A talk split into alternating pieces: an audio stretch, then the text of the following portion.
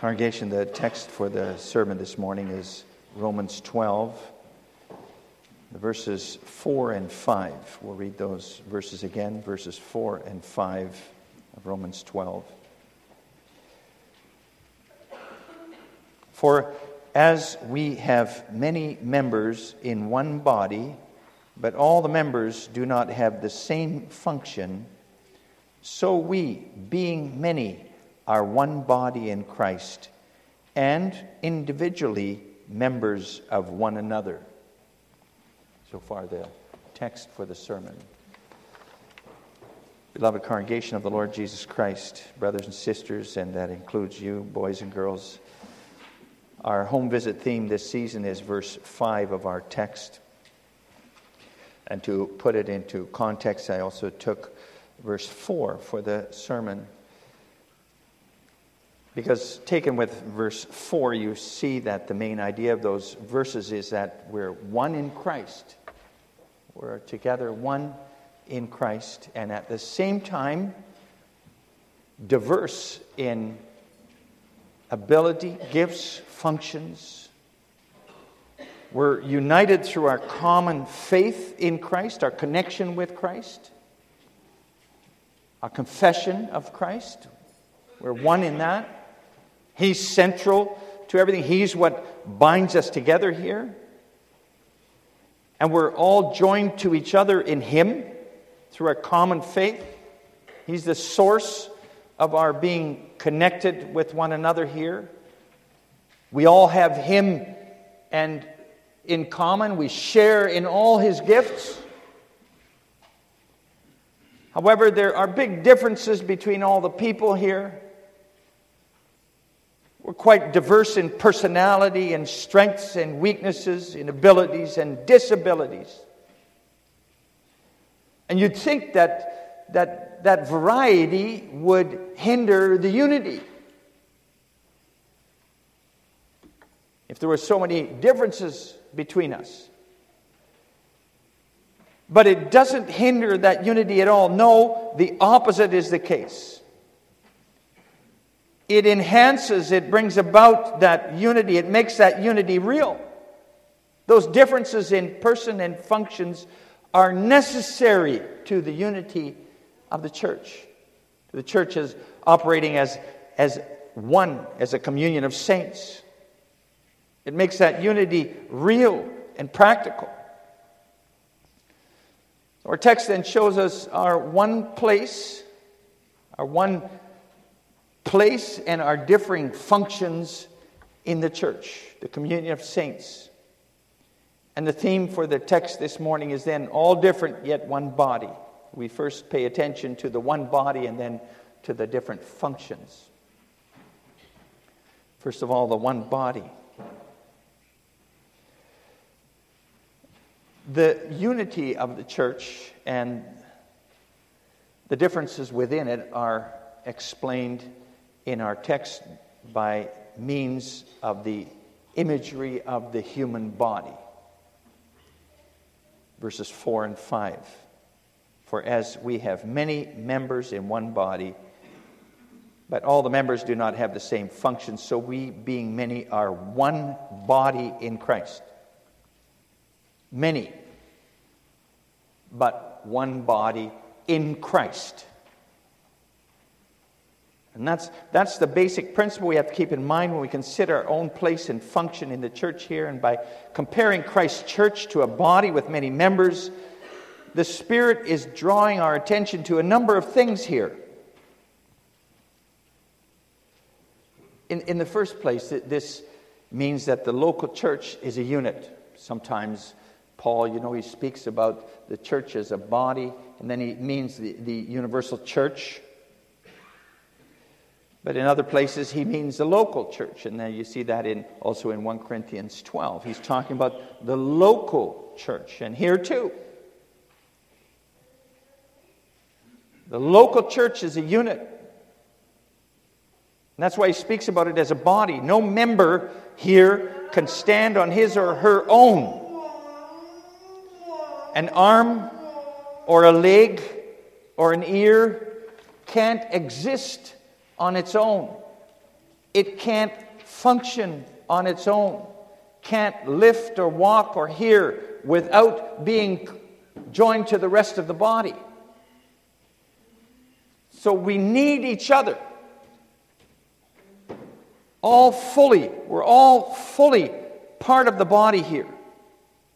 Many members, one body, members of one another. Secondly, the image of the church as a body also points to a necessary variety among the members of the church. Human body has a lot of different members. Without that variety, without the differences among the members, the body wouldn't be able to function. If the whole body would be an eye, it would not be able to it would be able to see well but not be able to hear at all. And if the whole body were a leg, how would it how would it see anything to get around? That's what Paul mentions in 1 Corinthians 12. And if the so, so a church, a, a body of Christ, actually needs members different from one another. Variety among the members is necessary for the proper functioning of the church as a whole, unit. And finally, the imagery of the church as a human body also implies that all the members of a church actually can't do without each other. And that's where he's heading. They can't do without each other. They all need each other. We need each other. Separated from the body, a member would die off. From, separated from the body of Christ, the member would die off. That's how it is with the church. We've all received different gifts, and as member of the body, my purpose is to serve the rest of the body with those gifts. Imagine that the hand would stop functioning, stop picking up a spoon to put food in the mouth, for instance. That would affect the rest of the body.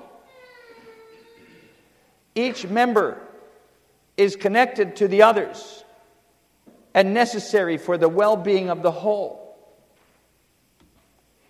So each member is expected to be engaged and use his or her abilities for the benefit and even the salvation of the other members. Well, congregation, those truths that flow from the imagery of the church of Christ as a body in our text then would determine my attitude toward myself and towards others in the church here. And then it, it, it points to an attitude of humility toward others, humility toward others, the other members, realizing that we're all brought together in Christ through faith as a single body and we're members of one another. That makes us humble. I didn't choose this body. Christ brings me here. He brought me into it. We're all connected to each other because of Him. We all share in Him and therefore in each other. So there are all kinds of different people here that are brought here by Christ to be members of His body along with me me too. And all together, we're necessary to each other. We need Christ, but we also need each other. Like the various members of a body are necessary to each other. I need the others, the others need me. And if, if that if you think in those terms, then you makes you humble towards each other, right? So the comparison of the church, but that comparison of the church as a body which Christ gathers for himself with many members into one body, that should bring us to an attitude of humility as member here. Also, in humility, it also brings us to humility about how we, how we think about ourselves. The apostle says, verse 3 No one should think of himself more highly than he ought to think but to think soberly as God has dealt with each one. Measure, according to uh, each one, a measure of faith. Pride. Pride is so destructive in all kinds of relationships, right? So, pride often will wreck things in the church. When we think of our, ourselves, things, uh, we think too much of ourselves, things start to fall apart. I know more than they do. I'm stronger in faith than they are. I'm more upright than those people. I would never do what he did or she did. I'm a first class Christian. And then what happens, you look, I look down on others. They're just dumb or weak or fragile. Why can't they, they be different? They're inferior Christians, if they're even Christians at all. And that pride then leads to being unwilling to listen to others or to let yourself be corrected in something by someone else. And that brings about disunity in the church. What do I have to do with him or what do I have to do with her? And pride, you know, is a worldly attitude. In Romans 12, verse 2, we're warned not to be conformed to this world. And then the world here means the world that wants to live without God, thinks that it doesn't need God. The people of the world don't accept God and don't want to be accountable to Him, and so they will overestimate themselves, their own abilities, their own place. That's humanism, an exaltation of the self. And we're not automatically free of that worldly pride ourselves either, are we? That lives in us too. And that's why the apostle warns so seriously not to think more highly of ourselves than we ought. Don't reach too high for yourself, but be sober in your thinking about yourself. Be renewed in your thinking. Be humble about yourself. Don't imagine you're Mr. Big or Mrs. Know It All. Realize that you're imperfect before God too, and as much dependent on Him and His grace as everybody else here.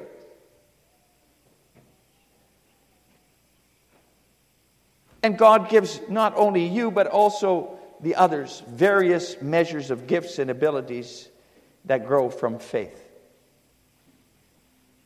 So you realize that you don't need to feel inferior here. As a member of Christ, you're part of his body just as much as everybody else is. Just as much. Important part, necessary to the functioning of the whole. No reason to draw back and think, well, I'm not really part of this body. No, you are part of it completely. That's why He brings you here. But there's also no reason to feel superior to others here either. You need the blood and spirit of Christ as much as everybody else here. And the others too are just as important to the functioning of the body as you are. No reason for any pride, only a humble attitude about self toward all the others. Yes, others are different. Others are different from us. And we see that. Maybe less able in certain things than you. But then that's no reason to look down on them. They have a place and function in the body too. There need to not only be helpers, but also people who need help. For if there were no people who need help, the people who have the ability to help wouldn't have anything to do. But the Lord makes sure that there are both. And I read a beautiful summary of what I've been saying there. I believe it's actually from Mother Teresa, but it applies here. You can do what I cannot do, I can do what you cannot do, and together we can do much. That's how the body of Christ is one and lives and grows when the members humbly see the wonderful place and also the function the Lord in His grace has given them in, in His body, in His church, here too. One body, one body, but many different functions. In the second part of the sermon, we deal with those different functions. The Apostle Congregation emphasizes those different functions in our text in verse 4. All the members do not have the same function. And that's further elaborated in, on in verse 6 having gifts differing according to the grace that is given to us. Let us use them. Differing gifts. So we don't all have the same function. The following verses list also the number of different gifts and abilities. No member of the body here is exactly like the other. In thinking, in abilities, in disabilities. Everybody has his or her own unique potentials. And the measure of that potential is connected with genetics, maybe, and upbringing, and experiences in your past, and so on. All things that determine who you are. And those are things that are determined by God in His providence. And He makes it so that one person can do different things and maybe more things than another. That's His providence. We all have strengths and weaknesses in our lives. He made us this way. He brought us here where we are, made us who we are with strengths and weaknesses. The one more intellectually inclined, the other more practical, more hands on person. Every believer with differing abilities, variety of gifts, according to the measure God and His wisdom gives him or her. And you see, if I accept that the Lord gives gifts to each as He sees fit for the good of the whole, then I'll also respect the gifts God has given to others and to me. I respect them. Then I realize that in Christ's church, I don't just have to do with human abilities and human limitations, human strengths and weaknesses, but strengths and weaknesses which God has given this person and that person and that person and to me. What do we possess that has not been given by God? Our abilities are products of God's grace, which He gives us in measure according to His wisdom. The ability to learn and discern is a gift from Him. The ability to do practical things, to know and to organize in your mind, is also from God. And if I accept that those various gifts are passed out or withheld from others in the body by God Himself and His grace and wisdom, then I'm not going to look down on the others or that are able or not able to do what I can do. Then I respect the way God organizes the body. And I respect what others contribute to the body.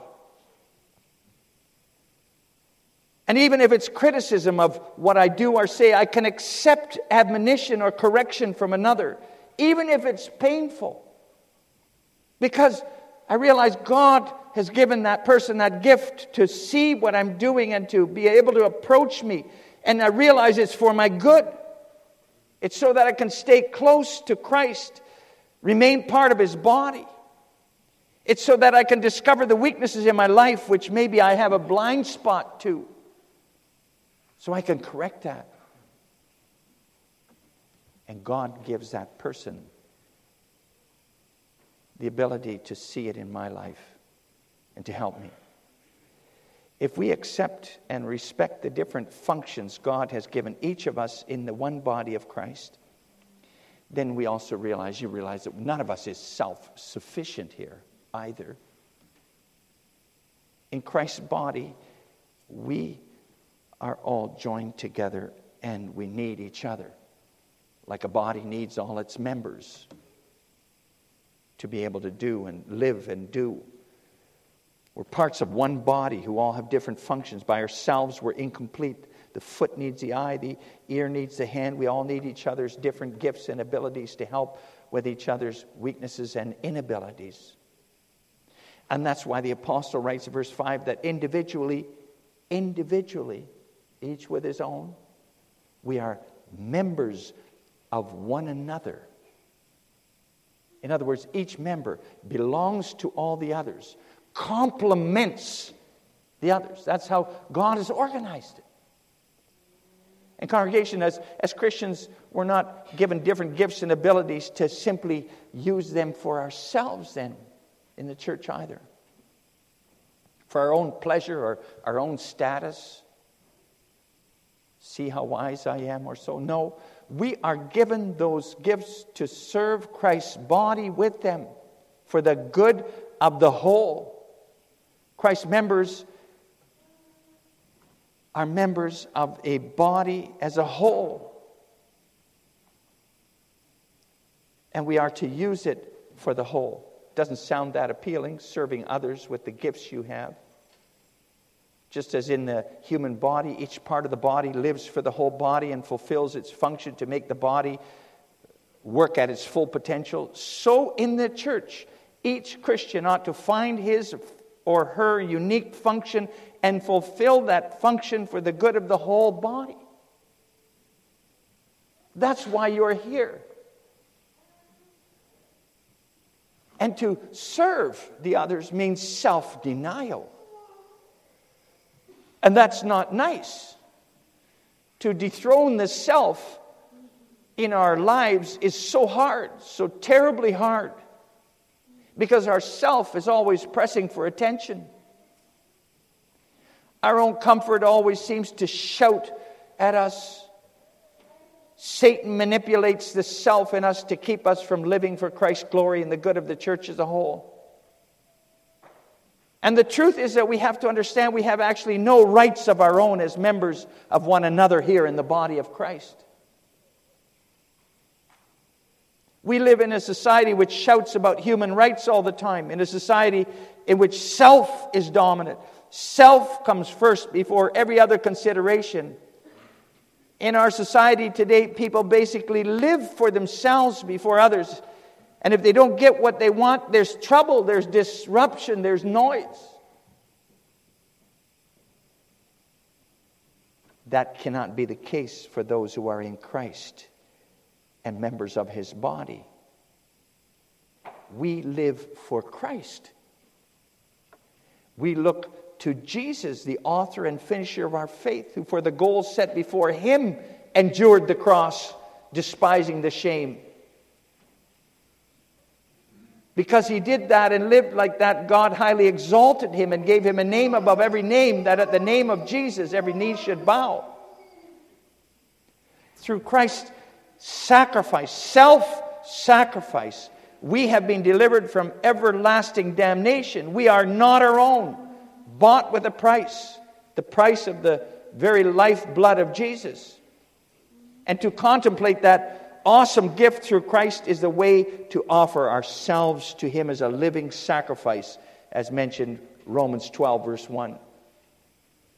And by this, we not only understand that we have no rights of our own, but that we're caused to gladly give up our rights to Christ, live for Him, whatever the cost. But living for Him means being active member of His body, His church. He wants us to serve Him, especially through serving our brothers and sisters in Him, His body. That's how we serve Him. Remember Jesus' description of Judgment Day, Matthew 25. The Son of Man will say to those on his right hand, He will say, Come, you blessed of my Father, inherit the kingdom prepared for you from the foundation of the world. For I was hungry, and you gave me food. I was thirsty, and you gave me drink. I was a stranger and you welcomed me in. I was naked and you clothed me. I was sick and you visited me. I was in prison and you came to me. And then those people will ask, When did we do those things? And, and then the king answers, Assuredly I say to you, inasmuch as you did it to one of the least of these my brethren, you did it to me. You did it to me. Using one's gifts for one another in the body of Christ is serving Christ Himself. You're not helping another person only. You're help, you, you are serving Christ. And doesn't understanding it that way, congregation, that you're serving Christ in using your abilities for the body, make the task light and the burden easy? So, to sum up, to sum up, faith in Jesus Christ makes us one. Though we are many, all different, we are one body in Christ. We believe the same Christ. He unites us. And that should encourage us to unity in spite of any differences there might be as to ability and potential among us all, and disability. And secondly, we all have different functions in this one body. You'd think unity would mean that everybody has to be the same as much as possible. But no. In the body of Christ, it's the variety which makes the unity, which makes it work wonderfully. It's a necessary variety which brings all the individual members to function together for the good of the whole. And all for our good and for the glory of Christ, whose body it is. Amen.